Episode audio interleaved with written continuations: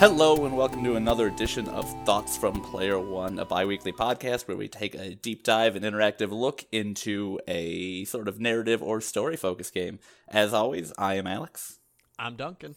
And this week we played a game called The Fall. The Fall was a sci fi puzzle action game developed by Over the Moon Games, released May 30th for the PC, along with Wii U, PS4, and Xbox One. Uh, if you're looking to grab it on Steam, I believe it's uh, between fifteen and twenty dollars. I don't remember specifically. Fifteen dollars, I remember very specifically. uh, and keeping with the, the theme of the sci-fi, before we get into the, the game proper, Duncan, why don't you uh, why don't you give me your top three favorite sci-fi media? Just like one book, one movie, and one game. One book, one movie, one game to rule them all. Mm, nice, um, clutch reference. reference kings. All right. Um, so I'm gonna have to go so you can get our general tastes. I think my favorite sci-fi game, and this is just kind of an easy one, just because I just I love it so dearly. It's so close to my heart, and like I've played it, just like so uh, wholeheartedly. It was Portal Two. I I love that game, man. Nice. That's a good. That, that's a good pull. The the writing in that game is so good, and like the puzzles. I don't have to tell you guys. You know how good Portal 2 is. I, I don't I don't gotta do anything. If you don't know how good Portal 2 is, actually turn this podcast off right now and go play it instead. Because right? it is a much better use of your time. Yeah, for sure. One of one of the best games of all time. And one. One's great too, but two just two just took the cake for me. um, took the cake. Uh, uh, uh, lie, lie, lie. I, cake lie. Cake lie. Cake lie. Fuck. This is the Good. Go. Go. My favorite movie, uh, sci-fi movie. This is a little off, you know, off what people would usually classify as sci-fi, but I still think it's sci-fi. Would be um, Eternal Sunshine of the Spotless Mind. It's one Ooh. of my favorite movies of all time as well. I've not uh, seen. It's, it's got Jim Carrey, man. I know, and, and Elijah it, Wood. It's got Elijah Wood in it. Yeah, he's pretty minor character. Oh, but damn. he's still in it. Well, it's a good movie. I should check it out. I'm bad. At Do you know what it's movies. about? Uh, Jim Carrey loses memories and or gets memories and or is he forced chooses, to lose memories. He chooses to lose his memories. Yeah, he wants to get over a girl. Mm. It's very sad. Very Fuck. good movie though. Yeah. It seems like it'll hit the feels. We should do a podcast on that movie. Let's. You know what? Yeah, next week, special okay. episode. Sounds great. Uh, then my favorite book and this isn't really a book; it's a short story. It's called uh, "They're Made Out of Meat." Um, I, I can basically. One. That's a good you, one. You know that one? I All do. Right. I've read it. for our for our listeners who have never heard "They're Made Out of Meat," it's basically follows. It's a really really short story. You could probably just pause it right now and read it. Uh, I think it takes like it's like a three minute read, and uh, it it's just these two, uh, what you can assume are just like sentient life, like uh, they're just basically like gas probably or something like that.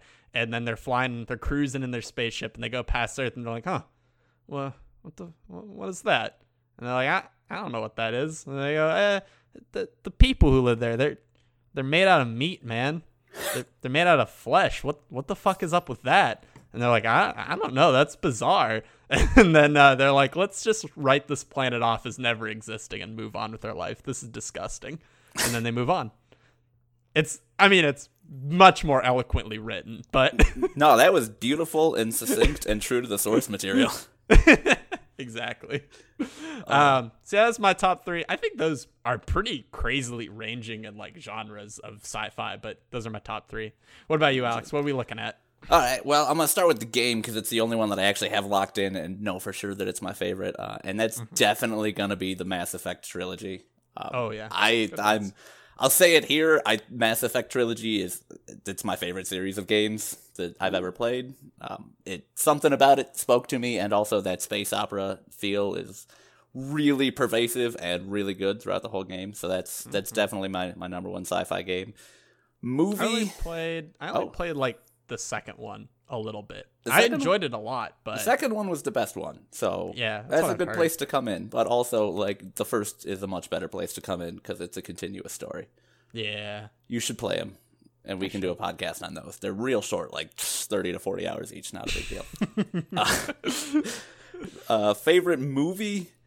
this is a little harder because like I went back and forth because you got like you know Back to the Future. That's a real good one that I was like, oh, maybe that's that's pretty good. And mm-hmm. then you get you get you know Star Wars and things like that, which are they're all really good. I actually think my favorite, at least a depiction of a near future reality, which is kind of what I was going for, was the movie Her. oh, oh shit! ah, I forgot about that movie. That's like one of my favorite movies. It's ah. so fucking good and so it's fucking so pertinent good. to this episode. Oh, so. All right, uh, we can. All right. uh, uh, and then going off that, my favorite book is also a short story, which is also a short read. You could again pause the podcast, but at this point, like, stop pausing our podcast. Come on. You've committed to it. Just follow through. Uh, and that's the last question by Isaac Asimov, which I'm not gonna get too much into it, especially because it's got kind of a cool ending. But it's basically uh, like more or less the world's first AI that is designed to be able to accumulate knowledge and answer questions, and people asking it the same question, and then they ask it another question thousands of years in the future, and then hundreds of thousands of years in the future, and it gets really cool and kind of existential that way, and it's a pretty good read. So check that one out as well. Can I pause the podcast and go read it? You can, but it's gonna be a real fucking bad podcast if we do that. so I would recommend against it. I'm just gonna pull it up real quick and have a quick read while you just take care of the take care of the boring stuff here. I'll, yeah, I'll, I'll just do the next hour and a half, and then you can uh, hop in and give our closing tagline. Sounds good. Sounds good to me. Uh, you wanna you wanna jump us into the uh, the plot summary of the game? Uh, I, I we should preface we're gonna do it a little more directly this week than we did last week because this is such a narrative focused game, unlike Papers Please was. We're gonna give uh, a large overarching plot summary pretty quickly at the start here with a little discussion, and then get into some questions which you need to know the whole plot uh, in order to really enjoy them. So again, from this mm-hmm. point on spoiler territory. So if you want to play the game, uh, it's three to four hours. Go check it out on Steam and then listen to this after. If not, soldier on ahead with us. Hooray! Huzzah! Uh, so, uh, The Fall. Good game. Right? Hey, thoughts like that are saving to the end. Don't fucking start with me. we need right, content, so, damn it. good game. End podcast. All right. so you're opened up with a, uh, a scene of uh, space, pretty empty, and then falling through is a, um, a human figure that falls through the sky and onto a planet. Um, you know, then just kind of zoomed into uh, Joseph, or our pilot named Joseph's. Uh, he's blacked out on a uh, kind of just on this very dark, desolate planet. Really, just um, bleak. There's robotic scraps everywhere. Um, but what's this? Uh, Joseph's is not conscious. Ooh. The ooh, a little light on your um, on your your little space suit lights up, and uh, you're introduced to who you will be playing, a AI named Arid. Arid stands for Armored Robotics Interface Device, and the suit took over um, functions of the uh, of Joseph's body because he is unconscious. So the um, Arid's primary motive. What does she always say it is? It's her um, directive? directive? I think yeah. it's directive. That her... sounds Star Trekky enough to be right. she always she's always talking about directive. Goes on and on about the directive. She never shuts up about the damn directive. Single track uh, mind much. we'll get into that. so, um, so her directive is now that Joseph's needs medical help. Um, somewhere on this planet, there has to be some kind of medical bay or something to get the scan done, so she can figure out uh, if Joseph is okay or not, and if he's able to be uh, brought back from his unconsciousness. So as she explores, she um, yeah, you know, there's just a couple item grabbing. They teach you how to play the game. Uh, just a couple puzzles back and forth. I won't really get into. Uh, but then she comes across a character called the Caretaker, and he's also an AI that's a, that I would say they're kind of on the same level of like how comparatively they are to like real humans. Like the thing about Arid is she's pretty mm, like what we said about the whole single track mind thing. She works a lot like a computer program.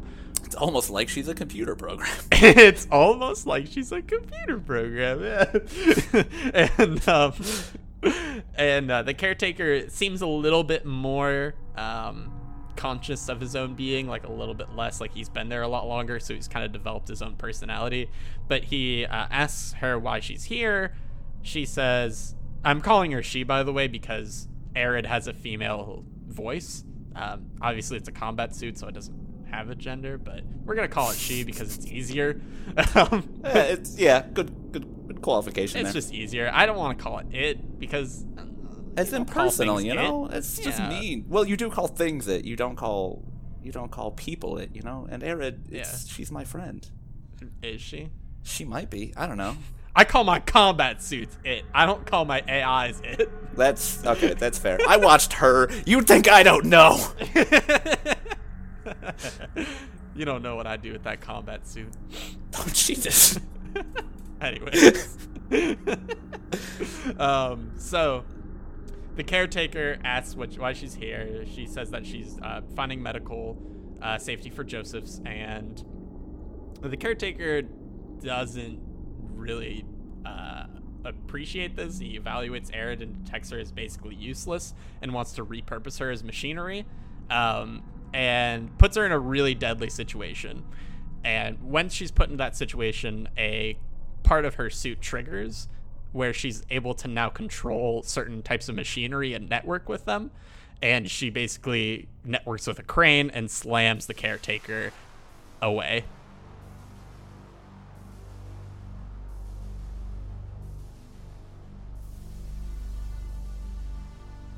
you you progress through the story in this kind of dark and shadowy world, and you start moving toward this facility. You take an elevator up there, um, and you don't really know what the the purpose of this facility is, but it becomes clear pretty pretty quickly that it's a depurposing facility for depurposing and repurposing facility for kind of droids that are fucked up or aren't doing, you know, uh, basically are faulty, which is what the caretaker thinks that you are, uh, which is interesting because he's kind of like a really I don't know about you, Duncan, but his character gave me a very like off kilter, insane person type vibe. Yeah, I think he's been there a little too long.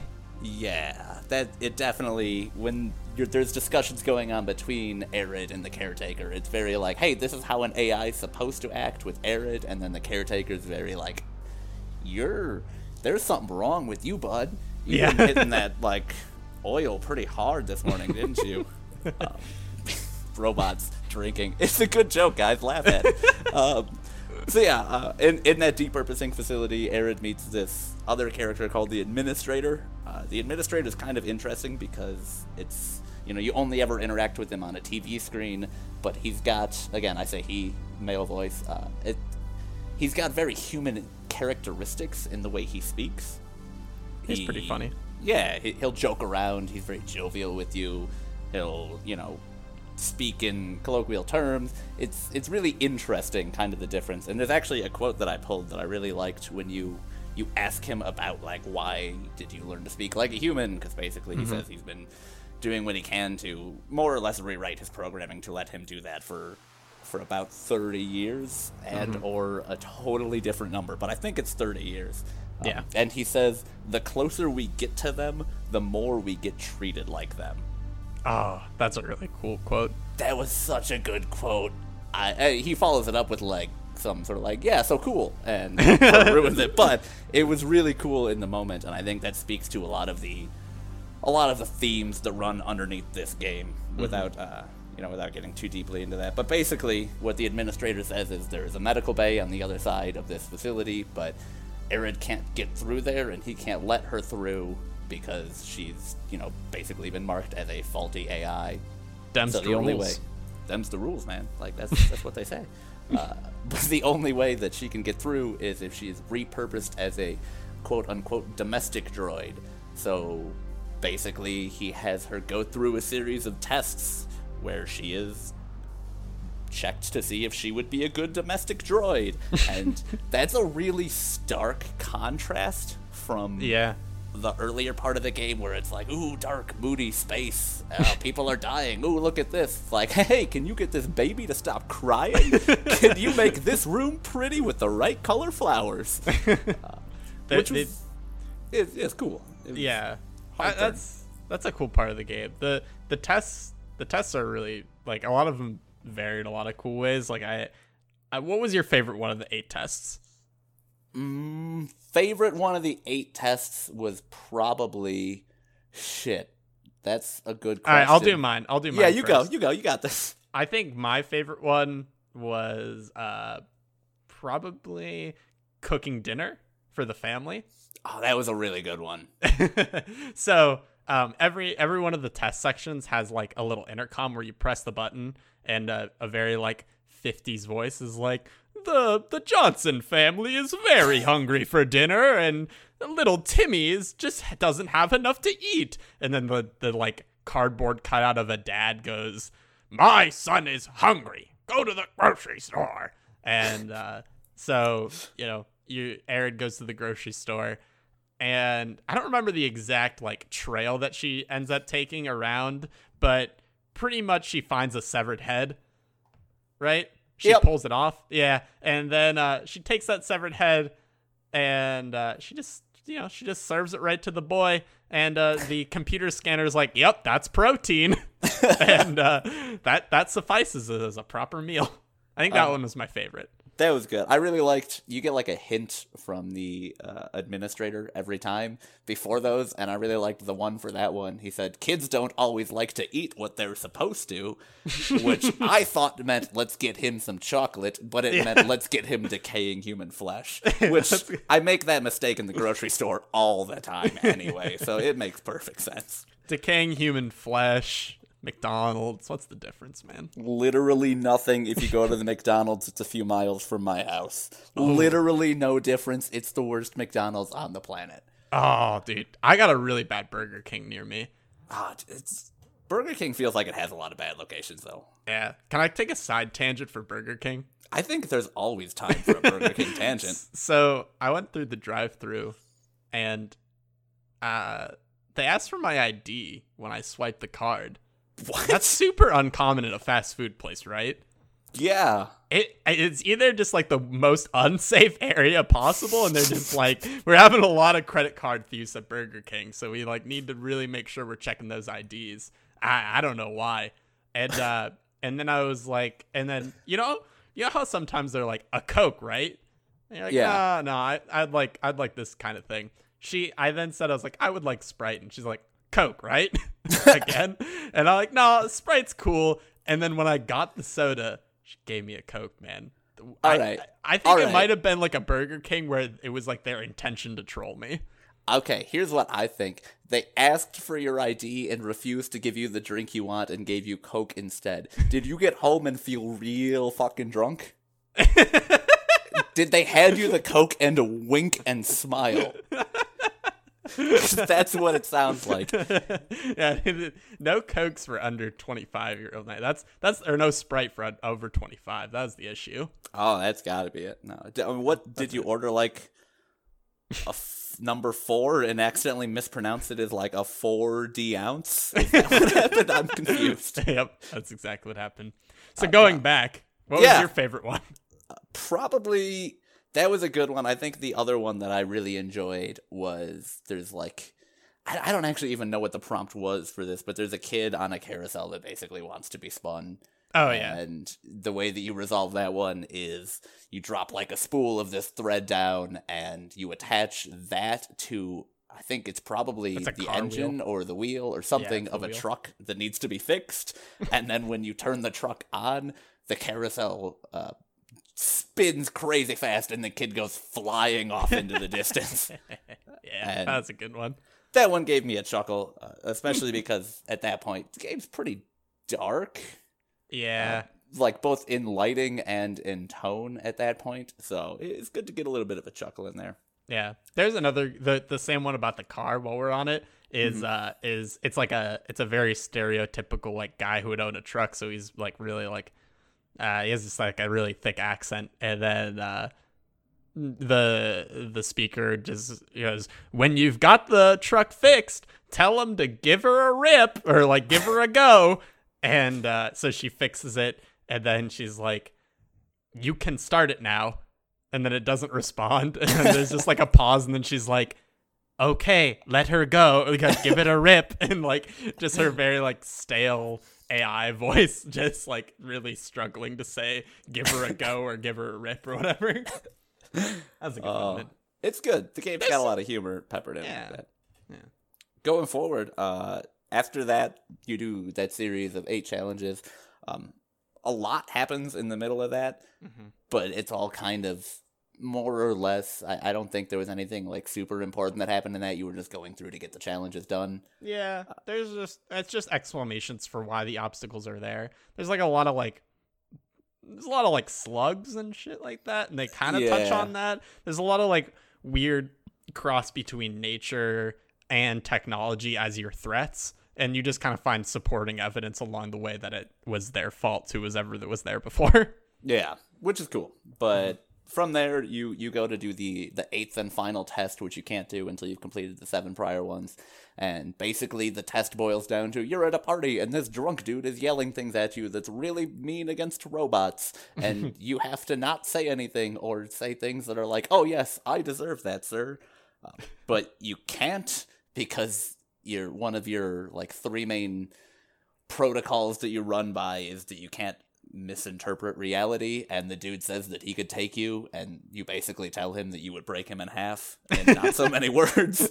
Um, and you can't get through that because you can't lie. So when you go back to try and figure out that puzzle you run into the caretaker again who basically tells you that you should go down to the lab and find the uh, mainframe of the administrator uh, and you can override it and basically let you pass that test uh, which is kind of interesting and at that point was a little like all right why what's i'm not Why are you helping how- me? yeah it didn't feel good so Yeah. to speak yeah, well, we are later to be revi- Oh, wait, is it is it my turn to read? yeah no you're good go go go You go, didn't go. you didn't popcorn me, man. sorry popcorn duncan Thank God, dude. Without a popcorn, look. I can't read. i i have the same problem i sat down to read the other day without making popcorn beforehand i got four words in that's it Yeah. I'm at like a, I'm at like a business office meeting, and and they're like, "What do you think, Duncan?" And I'm like, "Popcorn, Duncan, please." is that a true story were you really in a business office meeting ever in your life no. Uh, exactly. anyway, popcorn Duncan. Um. So while you're searching for the mainframe, and did we mention that this is the mainframe for the administrator? I probably did, but if not, Okay. it's the mainframe for the administrator.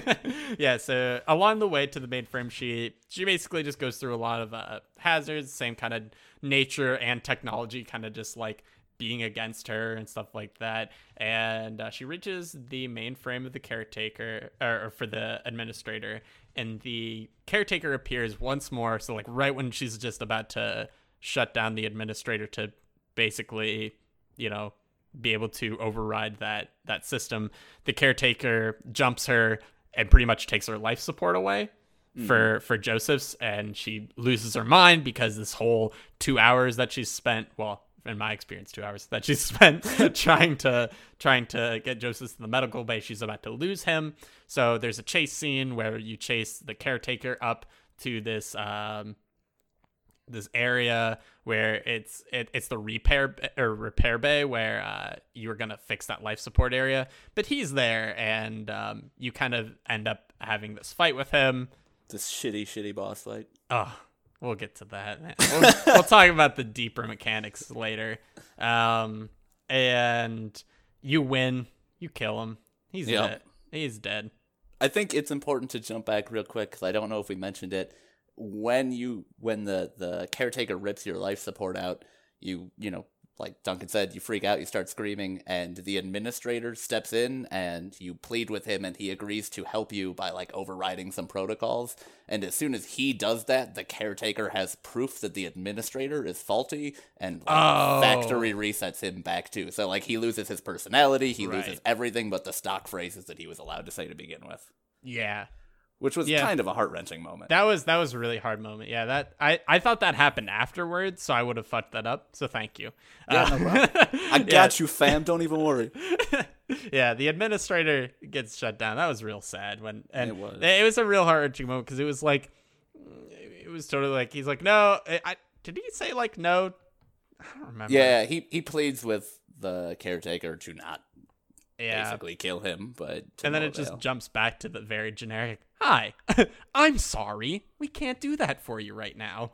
Yep. And anyways, so Arid, you know, defeating the caretaker, heads back down to the mainframe, and um, she is able to then override it. She's able to lie to the um The to drunken- the drunken man Yeah. and heading backwards to um which which I it's kind of funny like when you have that conversation you have to say like the same thing six times it's like no I you could beat me I'm not gonna have conflict with you I'm not gonna have conflict with you I'm not gonna it's so Yep.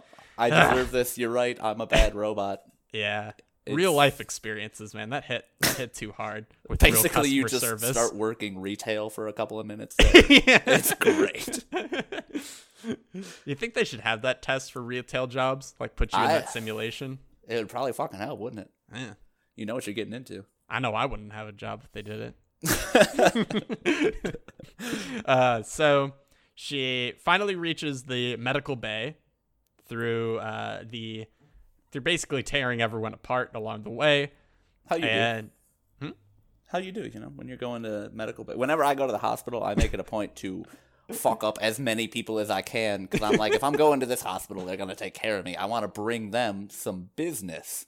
So I like, you know, you walk over there, cut a dude as you pass him, punch his lady in the face. You know, you do what you got to do. also give them a car ride because you want to show that you're giving them business Exactly. Yeah. And that's how you get the best doctor in the house. and free healthcare. And Obama, free you got housing, it wrong. Because you're going to prison afterwards. Yep. Yep.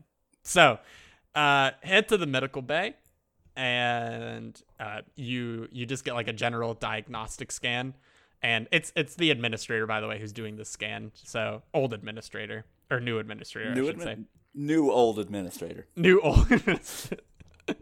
and um, it claims that there is no life form that it can detect. So Arid's next assumption is, well, you're just wrong. There has to be one in here. Scans it again. Nope, no life form. Can't detect it. Must be dead. That she concludes. Um, and then she tears her uh, helmet off, and it is revealed that there is no human inside of her all along. Whoa. Whoa! That's the big twist. Uh, That is. Which is a, good twist, to be It's a very good twist. I it, it got me pretty well. It was a gotcha moment. it was a uh, good gotcha moment. The administrator now is like, "Oh, you're just a useless piece of shit robot." well, time to send the security droids to literally take you apart and repurpose you somewhere else. And um, they take her arm, they take her head, they take a bunch of stuff, and They don't take her head. Oh, they rem- don't. Oh, the don't head is left. Yeah, the, Yeah. Head, the head is left, and um, and then it is revealed that uh, she all of her rules are broken because there's like three. We should have probably mentioned this earlier, but she has Yeah, three main operating parameters. She must not misinterpret. Uh, misrepresent reality, which was the one that she broke first with lying to the lying to the um, the drunken man. She must Mm-hmm. be obedient and she must protect active protocol. It is also this is like the second big like ooh cool twist reveal is that both of these rules are broken Mm-hmm. and she's no she she no longer has to abide by them. And then the game ends because it's a three parter. So uh, several podcasts down the line, we'll be doing another episode with continue the story. But for now, that's the story. That's what happened. yeah, I think it's kind of cool to note she does break those three operating parameters at the end, and you finally realize it. But there's a couple of moments throughout the game prior to that where she'll say something about like, "Oh, she did something that intentionally put Joseph's in danger, which breaks protocol number three that you you have to protect the active pilot." Yeah. And then she'll say something to the effect of like, "When I get back, I should be you know deprogrammed or reset or something like that." And then there will be like kind of a glitch in the visor type thing on the screen, and then she'll backtrack and say, "No, what I did was in order to protect him, so it was actually totally in line. Delete that last log." Yeah. Uh, and those, you know, they don't necessarily stick out until you realize what's going on. Mhm. So it's it's a pretty cool moment when Yep. when that happens. I guess I should full disclosure for the rest of this discussion because we're going to get into the juicy question bits after this. I actually knew very little about this game coming into it except for that twist ending. So it's going to hopefully be interesting because I will have been looking at it in a different light than Duncan for the entire game. yeah. So we'll see if that works out pretty well. But yeah. So first off, uh, we want to discuss the mechanics of the game because those are really important. We haven't really discussed how those games played at all. Just kind of just the basic what happens in the story. So it's an adventure game, I'd say primarily. There's some Yeah. action scenes in it. There's some gun gun shooting. Um, it reminds me a lot of like um, uh, Oddworld in a couple ways. Um, also reminds just like a lot of the older, like more cinematic-y adventure games where you like still shot stuff, but it was felt more like real timey Yeah. uh, event kind of stuff. I but think then- it's important to note the shooting's not very good. No, It's there's not not, like a whole lot of it. bad, but it's not very good. It's not very good. That's I'll uh, we'll just start with that. I think uh, you're Yeah. given a gun pretty early in the game, and there's like the, there's these general just robots that have a very like easy pattern. They duck under a thing, they come out from under the thing, shoot three times, duck back under. That's pretty a- much every every robot. There's like a period there for like four full seconds where they stay aiming and not ducking again. Yeah. And that's the part what I don't really get so much. But Yeah, that's that's your opportunity to just uh, shoot them in the face. Yeah. which also, it's pretty easy. interestingly enough, with the combat, I found this out toward the end of the game. If you are ducking behind cover and one of the robots is walking toward you shooting, you effectively do not have cover. It every single shot hits you. Huh? That's weird. it's real fucking stupid. They also offer you like a stealth option. I never used that. It I just think never felt worth once. it. It's like a takedown thing. It just it just wasn't worth it for me. I'm like I'm just gonna shoot him in the face. There's no there was no like reason to take them down like that because they were so easily took down. Which I don't I don't really think it needed it, but I think that they were just kind of there to give her a reason to be a combat suit. Yeah, it, that's pretty important that you recognize she's a combat suit. So I guess that makes sense. But also, like you said, it, it sort of felt like an afterthought. Which, admittedly, the devs did address and were like, "Hey, we're gonna make it better. We know it wasn't great." yeah, So power to them for that. But yeah, it's not great. There's also this um, you eventually obtain like a stealth um power where you can just camouflage with the entire environment. Um and that was just like cover. You could just use that at all times and that Yup. felt really weak. So instead of like being like, "Oh, sweet, there's a barrel, I can duck under it for cover." I'm just going to press a button and just automatically be invisible to everybody. Which that felt pretty lame. Yeah, again, I think the combat was not this game's strong suit. Yeah. So let's move on to something that was a little bit more strong. I liked the puzzles in the game. There's a lot of like um they they felt so adventure games I feel like fall under a lot of the category of use this thing on this thing, use this thing on this thing, use this thing on this thing, which every every adventure game is going to fall under that problem just because that's just the nature of those kind of games. But what I have issue with is when they make it difficult to use this thing on that thing. What Does do that you make mean? sense? Okay, so like when I'm playing like a Sierra adventure game, it it always kind of felt like the menu to get to like the item that it's like, oh, do I use the wrench on this? Do I use the wrench on this? Just felt like really like the interface for it wasn't that great. All right, so it's just cumbersome to try everything on. it. exactly. It's cumbersome for it to try everything on everything yeah, um, this game uses like a point uh, basis where if you point at something with your flashlight, you're looking at it, and uh, you can then navigate a menu in while like while you're walking. So it's like a real time menu of what items you might have in your hand if you want to try and network with the machine, or if you just want to like go touch it or grab it. I will say they did that pretty well. It was very smooth. I never felt like I was fighting the interface or the mechanics, anything mm-hmm. like that. I, contrary to that, though, I actually did not like the puzzles. Oh, okay. I thought it was smooth, but I adventure game puzzles suck. I'm just gonna say it. I think they're bad puzzles. I, I like puzzle games. You did mention Portal 2. That's a puzzle game. I love games like The Witness. They're they're cool. They make you think. These ones, I don't I don't know. I never felt like I was. Oh yeah, I'm so smart. It just felt like oh yeah, I hit the right item. Yeah. I don't know. And that's not fun. Yeah, I think some of them were still fun. Like I, I, I get what you're where you're coming from because I felt like that on some of them. I also used a guide on some of them.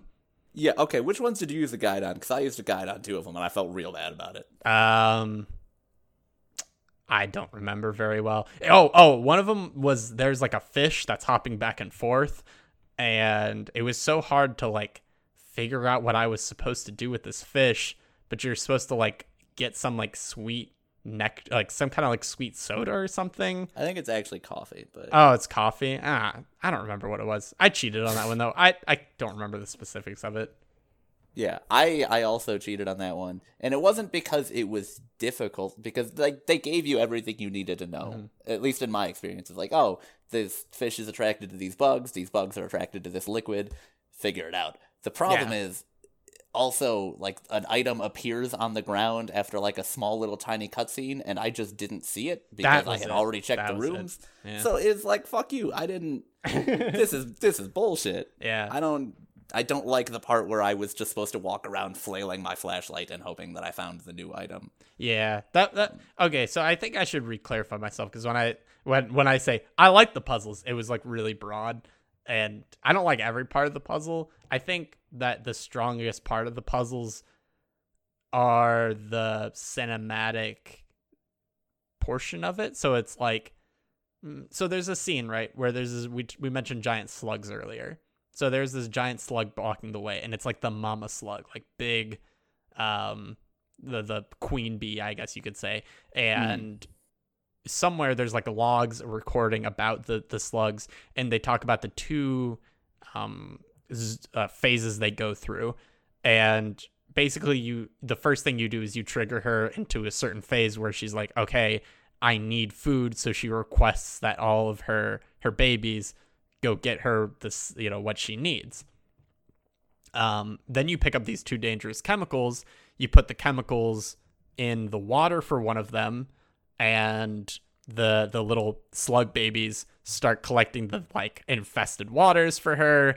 And then the other one, you like infest the mushrooms with the chemical, and then by combining these two chemicals in the mama slug's body, you explode her, and it's Yeah. like this huge chemical reaction. That's cool. Like it's cool that you that you get to watch that happen and that you created it and you kind of like thought of that.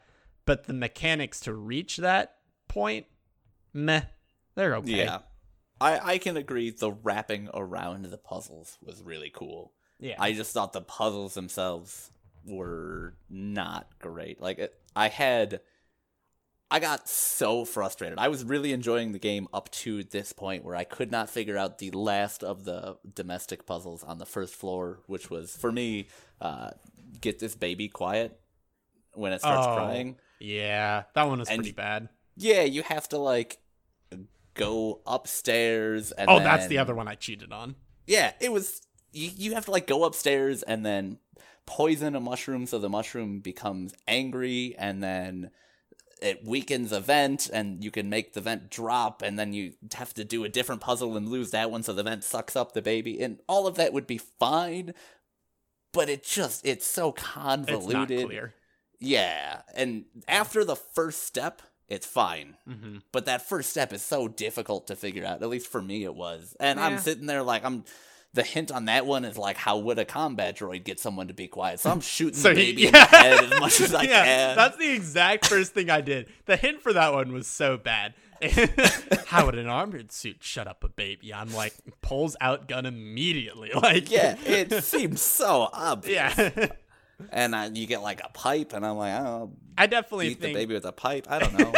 I definitely think that would have been like a good one that's like, here, let's just give you one that because it's funny. You know what I mean? Like that would have been a good Yeah. choice on the developers and just be like, here's just a freebie one just because it's funny. Like just pulls out a gun and just blasts this cardboard baby out into the sky. Exactly. And, you know, I think there were prerequisites in the game that made sense because, like, you have to do it without touching the baby for some reason. And I don't know. It was, it was, But the game gives it took me out of the experience briefly Yeah. because I was just frustrated. And all the other puzzles prior to that were so easy. Yeah. And I, I guess that, that kind of speaks something about the level design of this game, where I think generally it's pretty straightforward of like where where to go next, where to go. It's not as like open worldy, but there's sometimes where, and maybe this is just how I view games, where I'm like, I'm in this house, right? So I'm in this Mhm. house where these three tests are taking place. Yeah.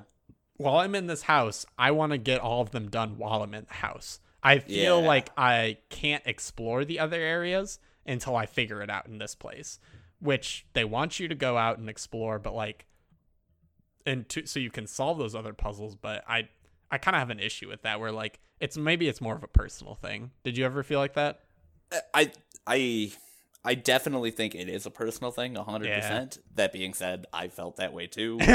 I think you you sort of get over it as the game progresses and realize, well, I guess I just have to look in a larger area. Yeah. But that also kind of hurt it for me a little bit because then you were just backtracking, looking for anything you missed in this not that large area for so long to try and solve some of these puzzles that it mm-hmm. just, you know, the style and the story of the game could only carry my interest so far when eventually I was like, "Ah, this this sucks. I'm going to look it up and I hate doing that for games so much, but Yeah, I've come like to terms a little bit with annoying. it. Especially Yeah. with this game, I'm like, I'm okay with looking this up because I'm mainly interested in the story, which transitions into let's talk about the story. whoa, Because I'm sick of such a good bashing on this game. Because I feel That's- bad now. I'm sorry, Over the Moon Games. You did a, you made a great story, but I you you know I- it's we we can't be afraid of being critical duncan we have to dive in and address a game's issues along with its winnings and i think this game mechanically was kind of weak But what if Over the Moon gets my address if they get your address and they come fight me? i mean you'll lose there's, there's, a, there's a couple of them and you didn't strike me as the fighting type all too terribly much so Ooh, ouch! Look, I I'm no not the fighting type for for listeners at home. um, neither one of us are to be fair to be fair we're not the fighting type but who would win in a the- fight, me or you? oh it's me i don't want to be a It's dick you. but it's me No, it's you. okay Uh, cool. It's it's totally. I probably have like 50 pounds on you. So, Yeah. I would I would really enjoy if we talked for like 20 minutes about who would win in a fight. I think after the Burger King one, I'm like, maybe we should focus a little more on the game. All right. Um, Uh, so I just got a couple questions here that we can go back and forth on. Um, did you think Arid was more interesting or entertaining even when she was following protocols or when she starts to break them? Uh, expanding on that question a little bit. Um, in the beginning, she's very uh, one-minded about things and she she works a lot hard more like a computer program because she is um of how she thinks of things and how she responds to things. And i think it led to a lot of comedic and interesting scenes especially when uh, she she meets another combat suit who gives a little exposition as to um, what the combat suits are and how she treats people where the combat suit is hung up on like a cross and um, she's like where's your human? Is your human alive? And he's like no my human's dead. And she's like well then you're useless. And he's like you're right i am useless. Take me out and take my power core out. And that means death for the for the other power suit because the power core is like their main uh their main source of living. So it, it was this very casual um back and forth just about like you're right i'm useless kill me.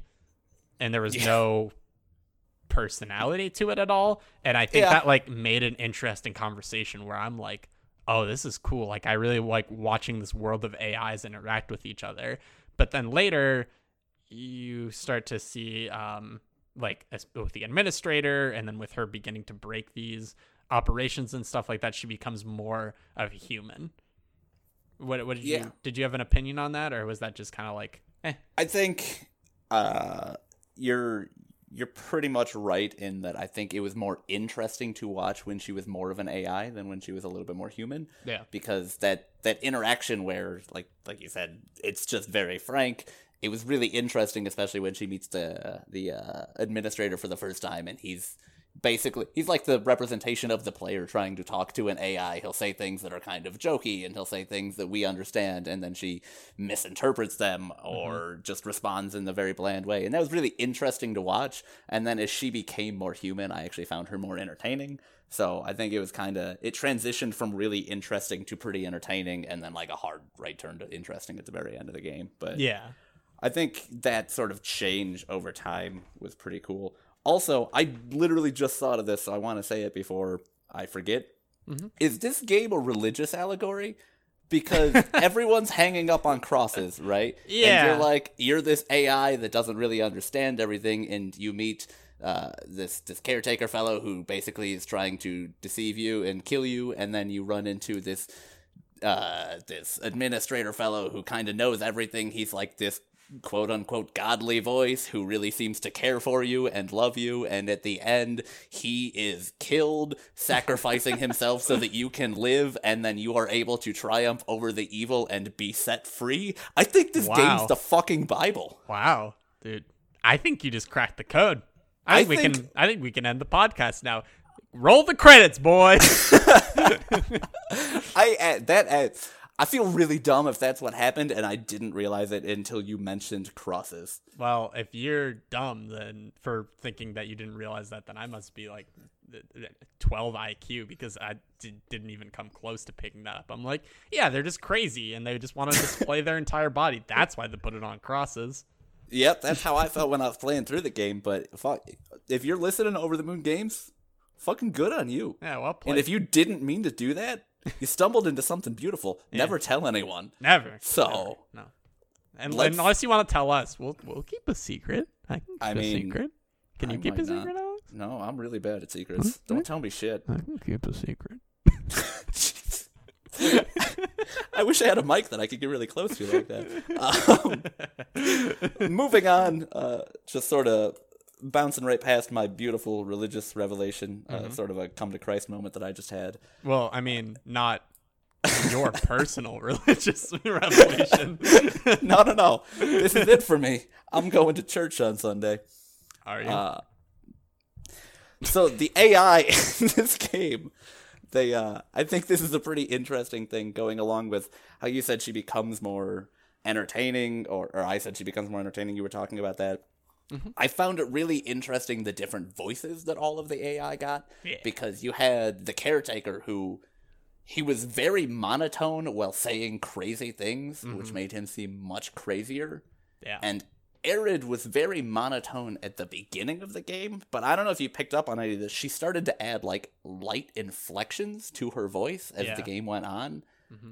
which was a really cool, again, like side by side for her evolving into something slightly more human. And then the character that you were supposed to like air quotes trust just started off as being basically a human. Yeah. Yeah, they it, really did stuff with that that I, I appreciate quite a bit. It shows. It, it I think it gives like a, a lot of telling as to what the story of the planet you're on is going to be, because it shows that over time these AIs grow to be more human, and just like the quote you pulled, like we the more I act like them, the more I become them, or the closer I am to them. And there's a lot of dead robot bodies on this planet.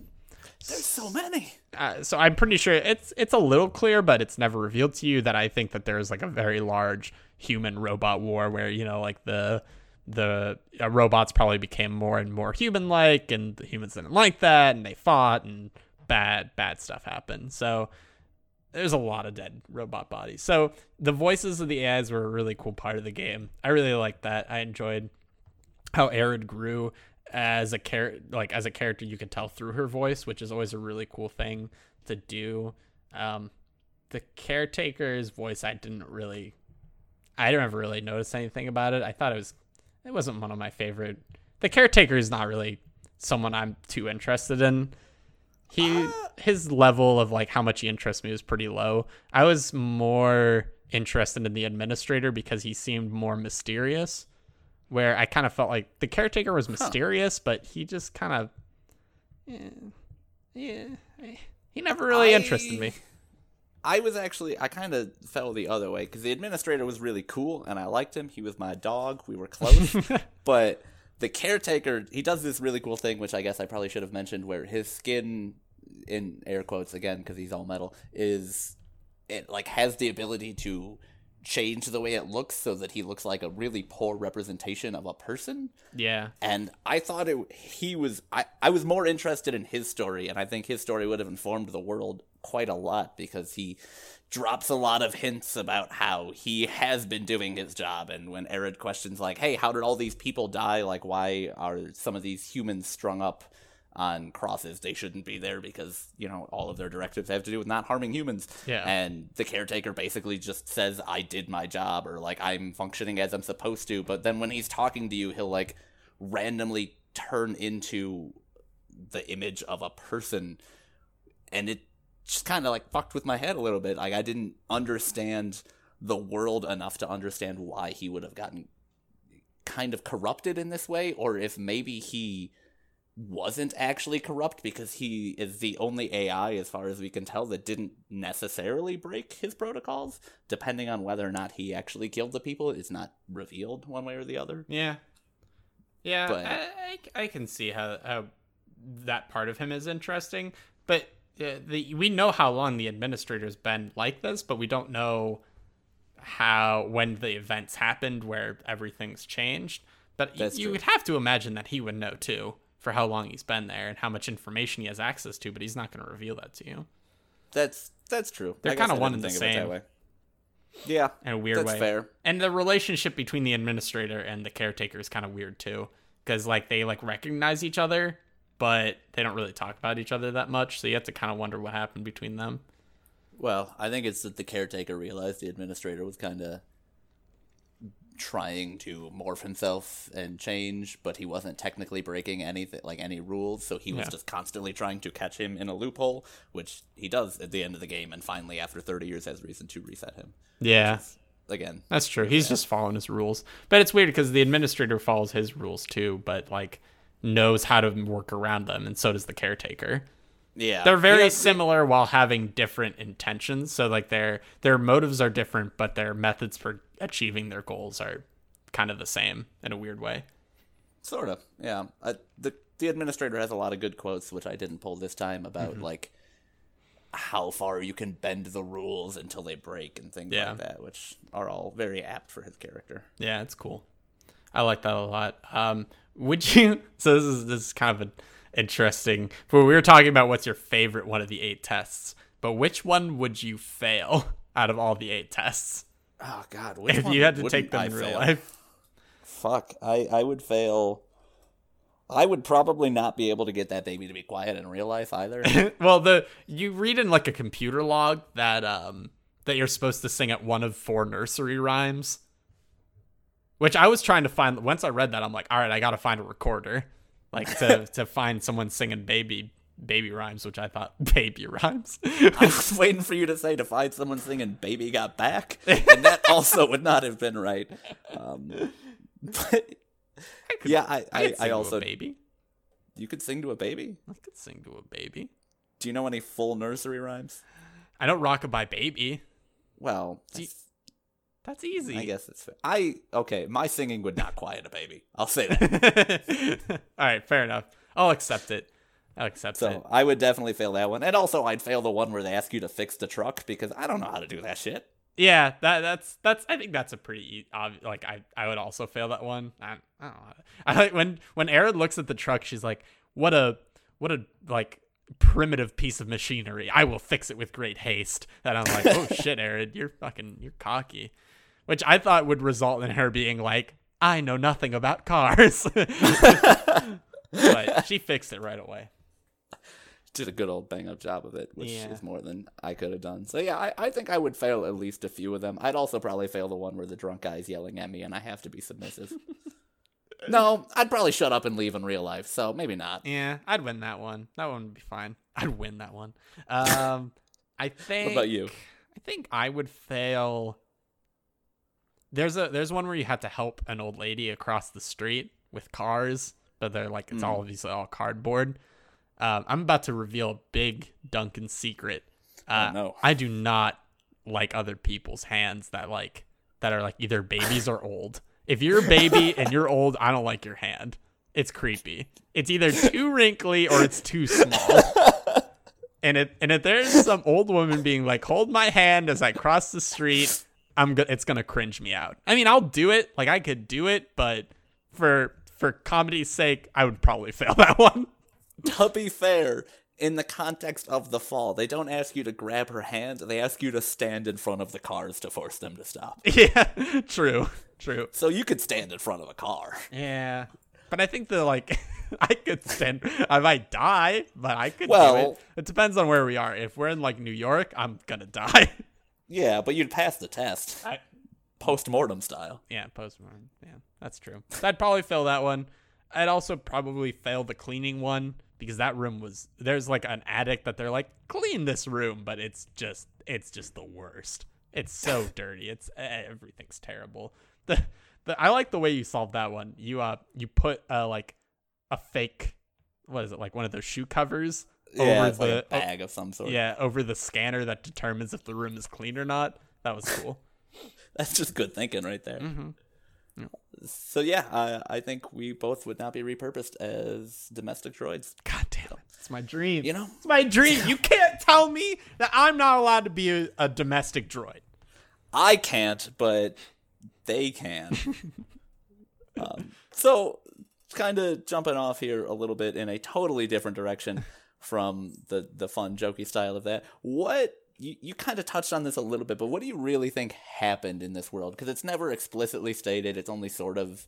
I mean, you get hints, but I don't even know if I would go so far as to say it's implied. But when you land on mm-hmm. this world, it's there's people on crosses, there's piles of robot bodies, there's giant slug mamas and their slug babies next to mushrooms that spit gas at you. Like, it's not a good fucking place. It's like fucking Detroit out there. It's not good.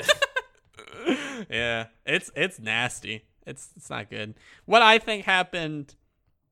I mean, I, I did state it a little bit earlier that I think there was there was kind of like a human human robot war, but it feels like there's more robots than humans. You know what I mean? You see like four Oh, yeah. dead dead humans, but you see like eight thousand dead robots. Um, so I think the either one of two things were happening. Either the robots did a real good job, and those were just like the last couple humans that they hunted down, or um, or there was something else going on. But I think why are there so many dead robots if they were doing so well though? There's a lot of questions to be raised uh, about that, or even if they, you know, even if it was that kind of thing, if if there was a lot of humans here, it's also possible that I think maybe that this was like, you know, a human run, like like humans were, you know, kind of like inhabitants there that only came there for like work to like run these computers, and this was just like a place where they mined stuff or um work was done there, like labor was done, but typically humans didn't live there, and any robots created there were shipped off to Earth or wherever. That's, kind of my analysis on that. I think that's fair, but I didn't really get. I'm curious where you got the like war vibe outside of piles of bodies. Ah. there was a lot of those, but I didn't. There was no like war machinery. The robots didn't like. They were security droids, but they were all like not active. It didn't really feel like a war zone. It didn't feel like a war zone, but you have to think that you've explored a facility and a small portion of undergroundness. Arid doesn't really travel the world that much. Yeah, You know what I mean? that's. Yeah, you're right. You get a very small snapshot. Yeah, and like it's clear that these droids can be repurposed to do a lot of things. Hmm. And because there's there's robots who shoot and they look exactly like the robots who help people. You know what I mean? Like I just I just think that there's no clear context for that at all. But that's Yeah. that's kind of the conclusion I draw from the zone and everything like that. I think there's probably like a lot of robot racism going down. You know what I mean? Being robotist.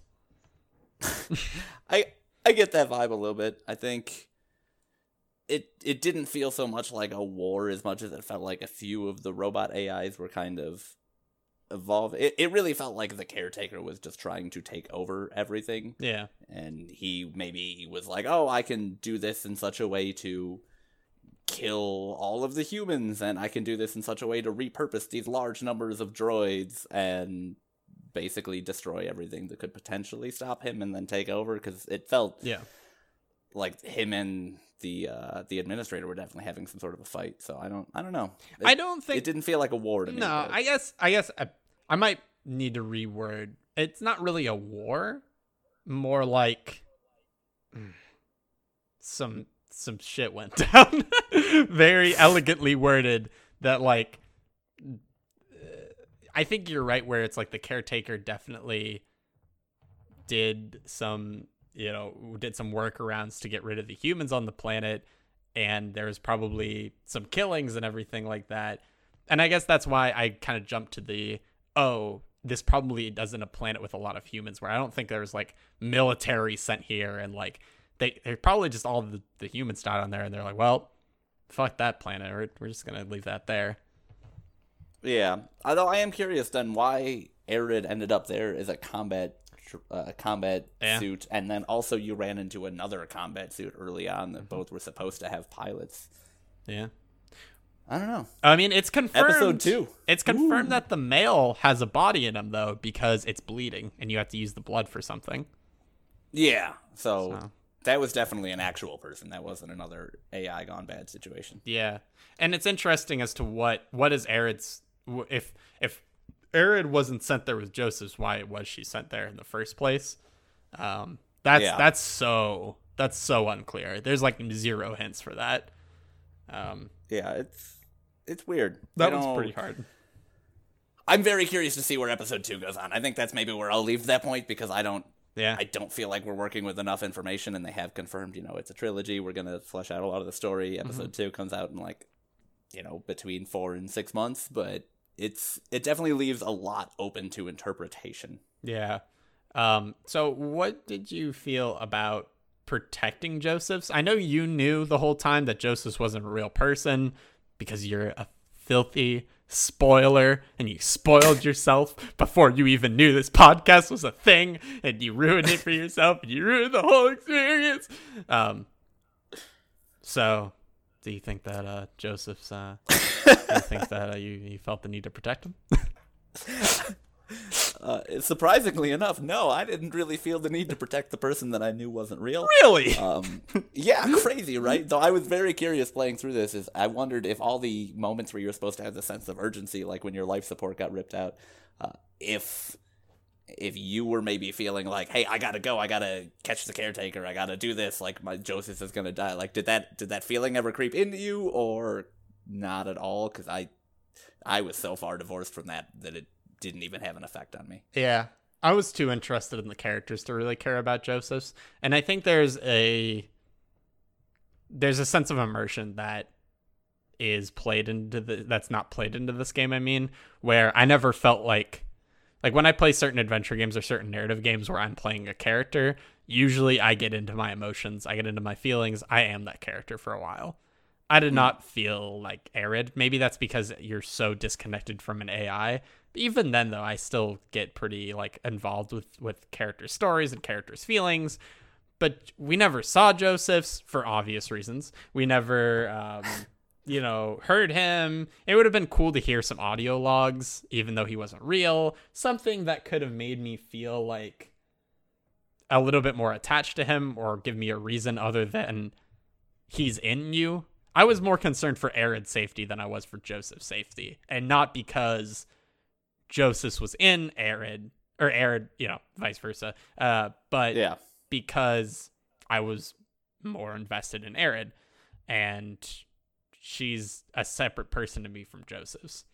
Um, where I'm like, well, this Josephs guy, we don't really know much about him. I don't know if he's an asshole, and he's just when he wakes up from consciousness, he's just gonna rub his eyes and be like, "Ugh, Arid, shut up," and just turns it off, and that's just like the end of Arid forever. like, I don't really know this guy, so I felt a huge disconnect, especially when the caretaker detaches my life support, and it's kind of like that's just like s- storytelling in general where I'm like, I know this isn't going to be the end for Josephs. Like, it's clear that like I'm going to get it back.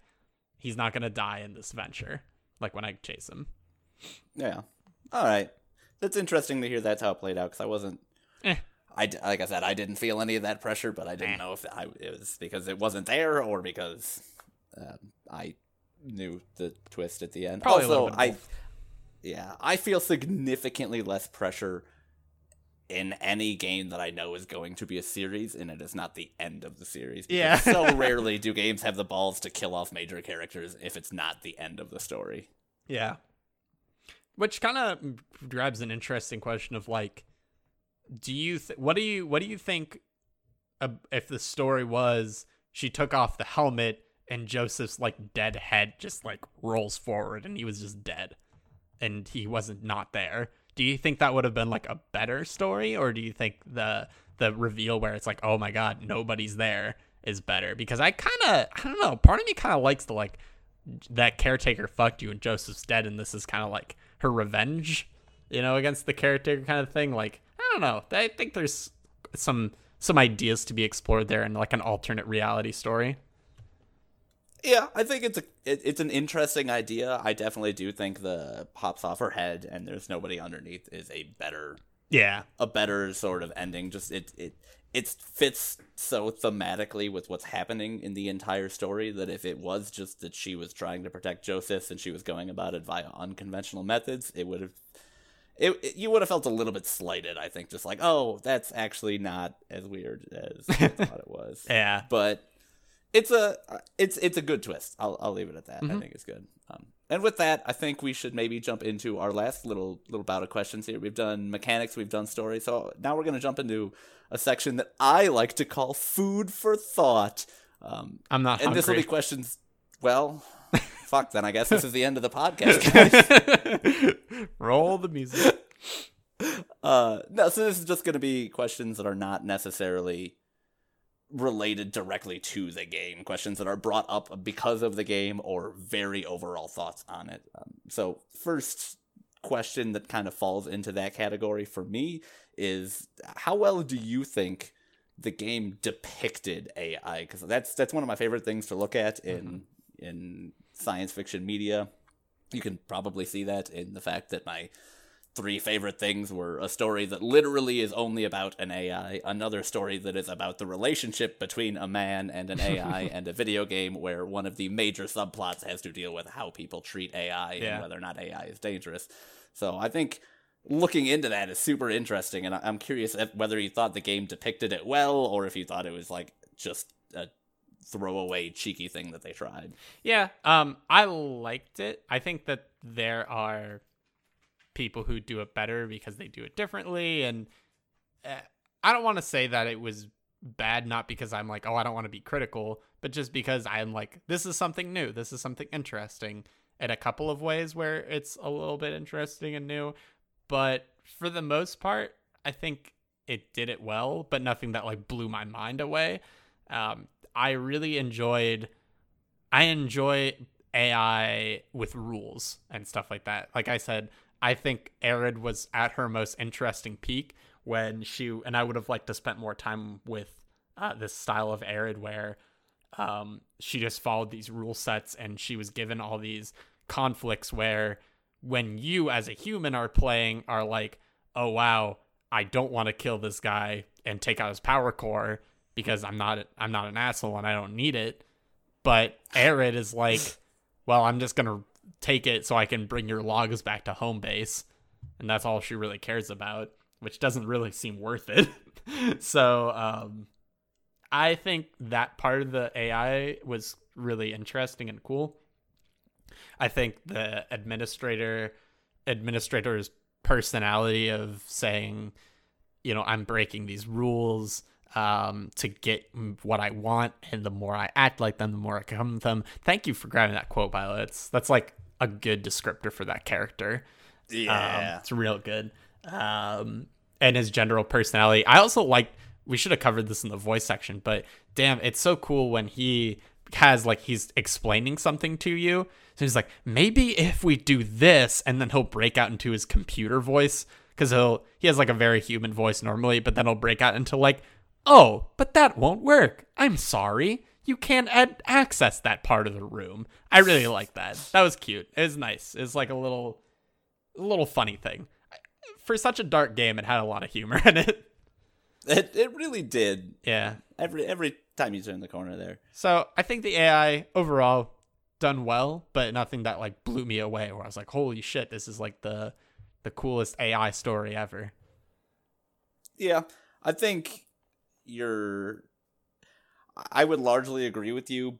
The difference being that I think, although it didn't necessarily blow me away, I really, really appreciated how they did the the slow transition for Arid in particular from like, hey, this is these hard and fast rules that I cannot violate Mhm. to oh, suddenly I can tweak this slightly and you know, you can make this perfectly logical conclusion that proves that I was following my protocols while also directly disobeying them and then how that starts to change and evolve and it really gave a, a cool idea of how this AI could take steps Mhm. towards, you know, breaking the protocols that was set down for it. And then overall, I think the beginning section they did a really good job of depicting what AI would be like. So I- I think it was it was one of the more interesting AI stories that I ran across, but only because of that those like those few moments where you could follow the logic chain and see how things changed. I thought that was really, really well done. Yeah. I think that's that's the thing is I want to see more growth in that area. I think I think she got to her um her most broken state where she was more more most human like too early. You know what I mean? Like I felt like I kind of wish I could have seen that transition and maybe her not wanting to go there because she knew that she would become faulty. I guess I Mm. was asking I- I'm asking for a little bit more like self versus self conflict where I felt like a lot of the conflict in the game was her versus the world.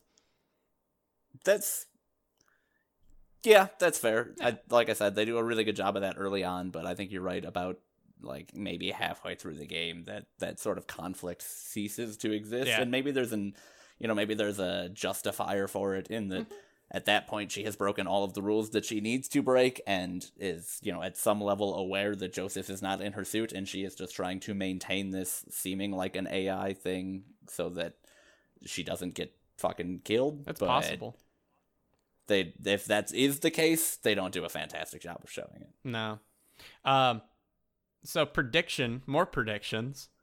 Do you think we're headed in the direction of this current world from the fall with our artificial intelligence?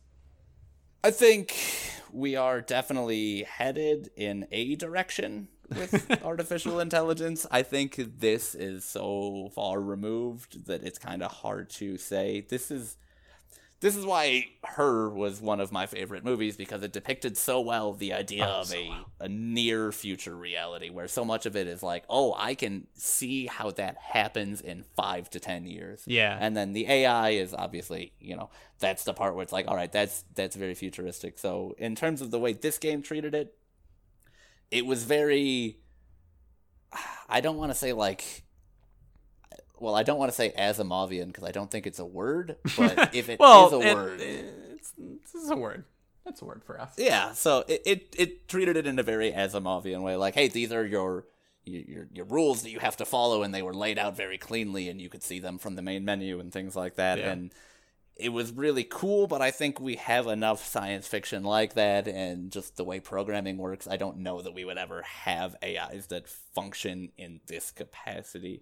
So Yeah. I I actually don't. I also don't think we're headed toward giant. You crash land on a planet with enormous slugs, and like uh, you know that was all hard science fiction. But the AI, I think, was really cool. I think when we eventually hit that point, sometime long after we're both dead, Yay. it'll look different than it did in this game, though. Yeah, definitely. I, I, I, I agree with you on that. I do think maybe. I think by the like very tail end of our lifetimes, we might see like real life like service robots, like going to the grocery store for us, or like maybe not going to the grocery store, but like cleaning up for us or doing something like that. I think that might That be a thing, and they might that I wouldn't be surprised. and that might you know trigger some some caretaker shit where he's trying to repurpose other robots you never know man you never know if anything, I mean, it's always a possibility. if anything, I'm gonna read some shitty BuzzFeed article in the future where they describe how like your caretaker robot might not be what you think. like, if I can tell anything from trends, BuzzFeed will be the only articles you can read 20 years from now. and that's the real dark dystopian future we're headed towards. BuzzFeed. so, wrapping up here, um, I think closing thoughts. Did you did you like the fall? We did this with Papers, Please. I kind of liked this section. Did you mm-hmm. think it was a fun game? Did you enjoy the game? Do you think it was a good game? Not really. I I didn't have fun with it, but I liked it. It's the same way that you felt about Papers, Please.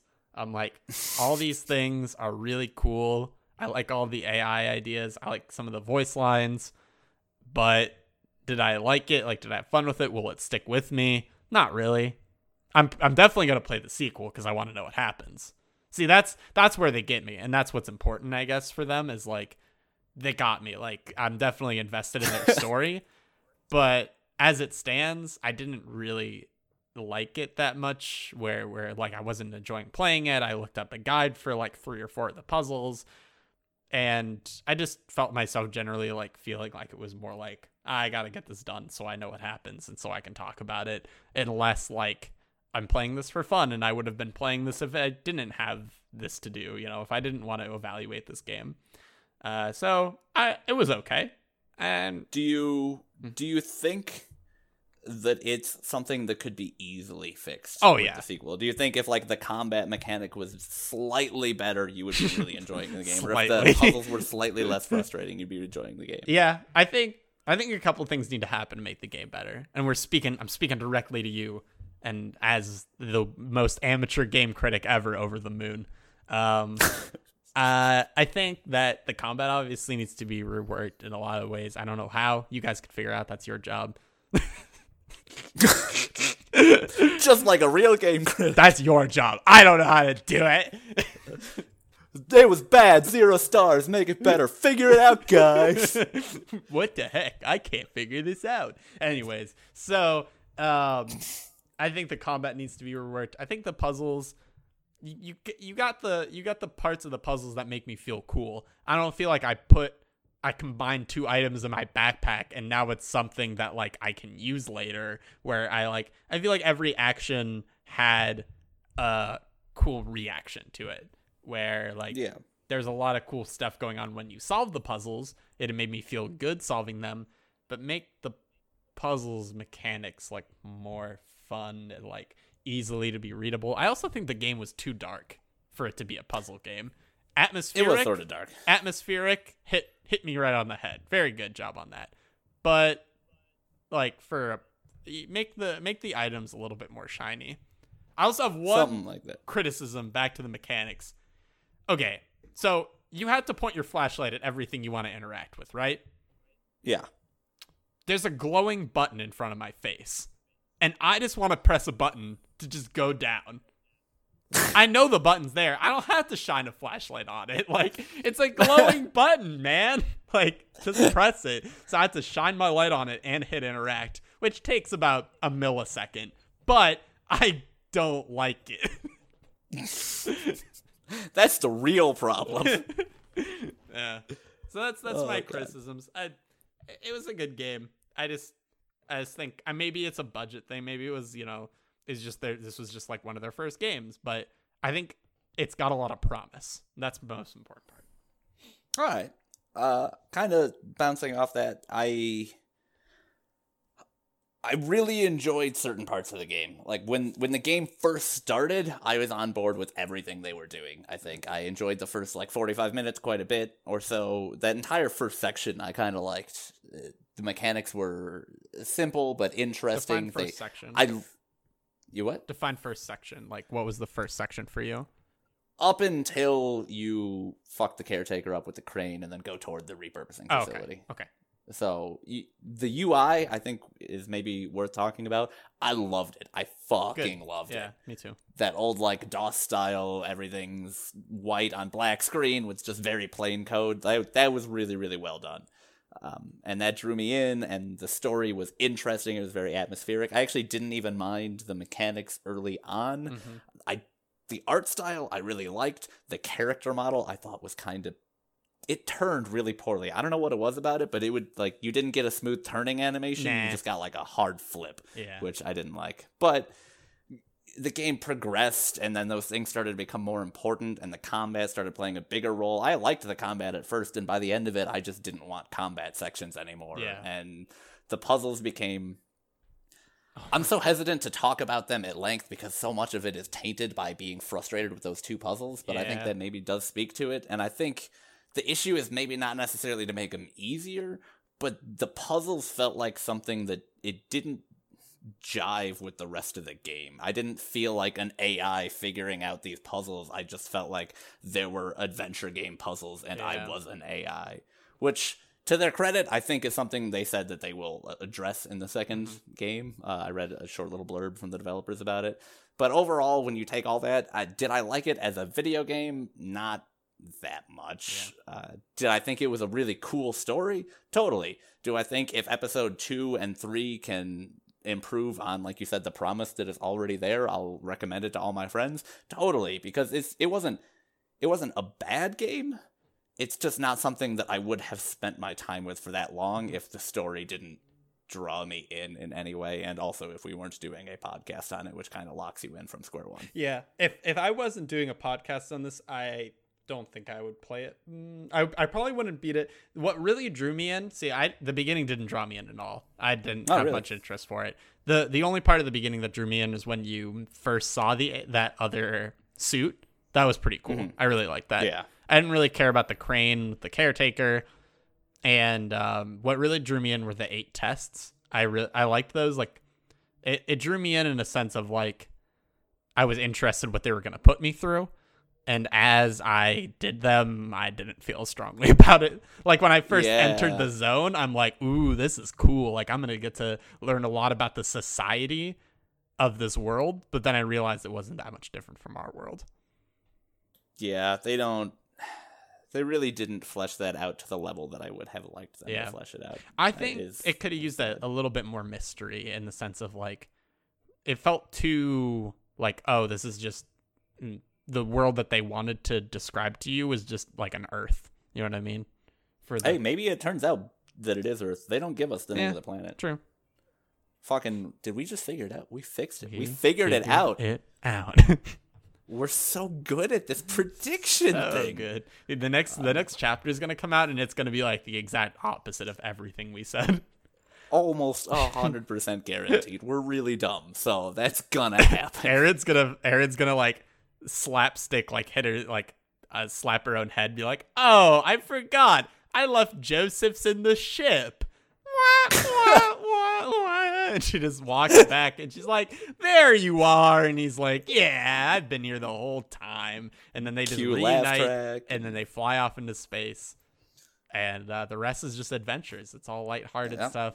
Very good. Ep- episode three is just an episode of the Three Stooges, like perfectly cut, like not even introduced new characters. It's like, oh yeah, no, for episode three, this is the Three Stooges. uh, and we're like, wow, I didn't see that one coming. What does it mean? What is it? Is this also a religious allegory? Oh god. Those so that is going to close our discussion on the fall this week. Unless you had anything else horribly important that you wanted to talk about, Duncan. it's too late. I had like a huge talking point that would have just giving us one of the best discussions about video games ever, but you cut me off, man, so not any longer. Well, thank God we don't want our podcast to be too good. so, um, once again, going over uh, a few of the major points here. The game we played this week was called The Fall, developed by Over the Moon Games. It was released on May 30th for the PC, and is also out for the Wii U, PS4, and Xbox One. And on top of that, the game is $15. Um, and now for the exciting part. Next week, we are going to play. Dropsy! Woo! Oh, Dropsy is another adventure game. So Alex is gonna have a grand old time.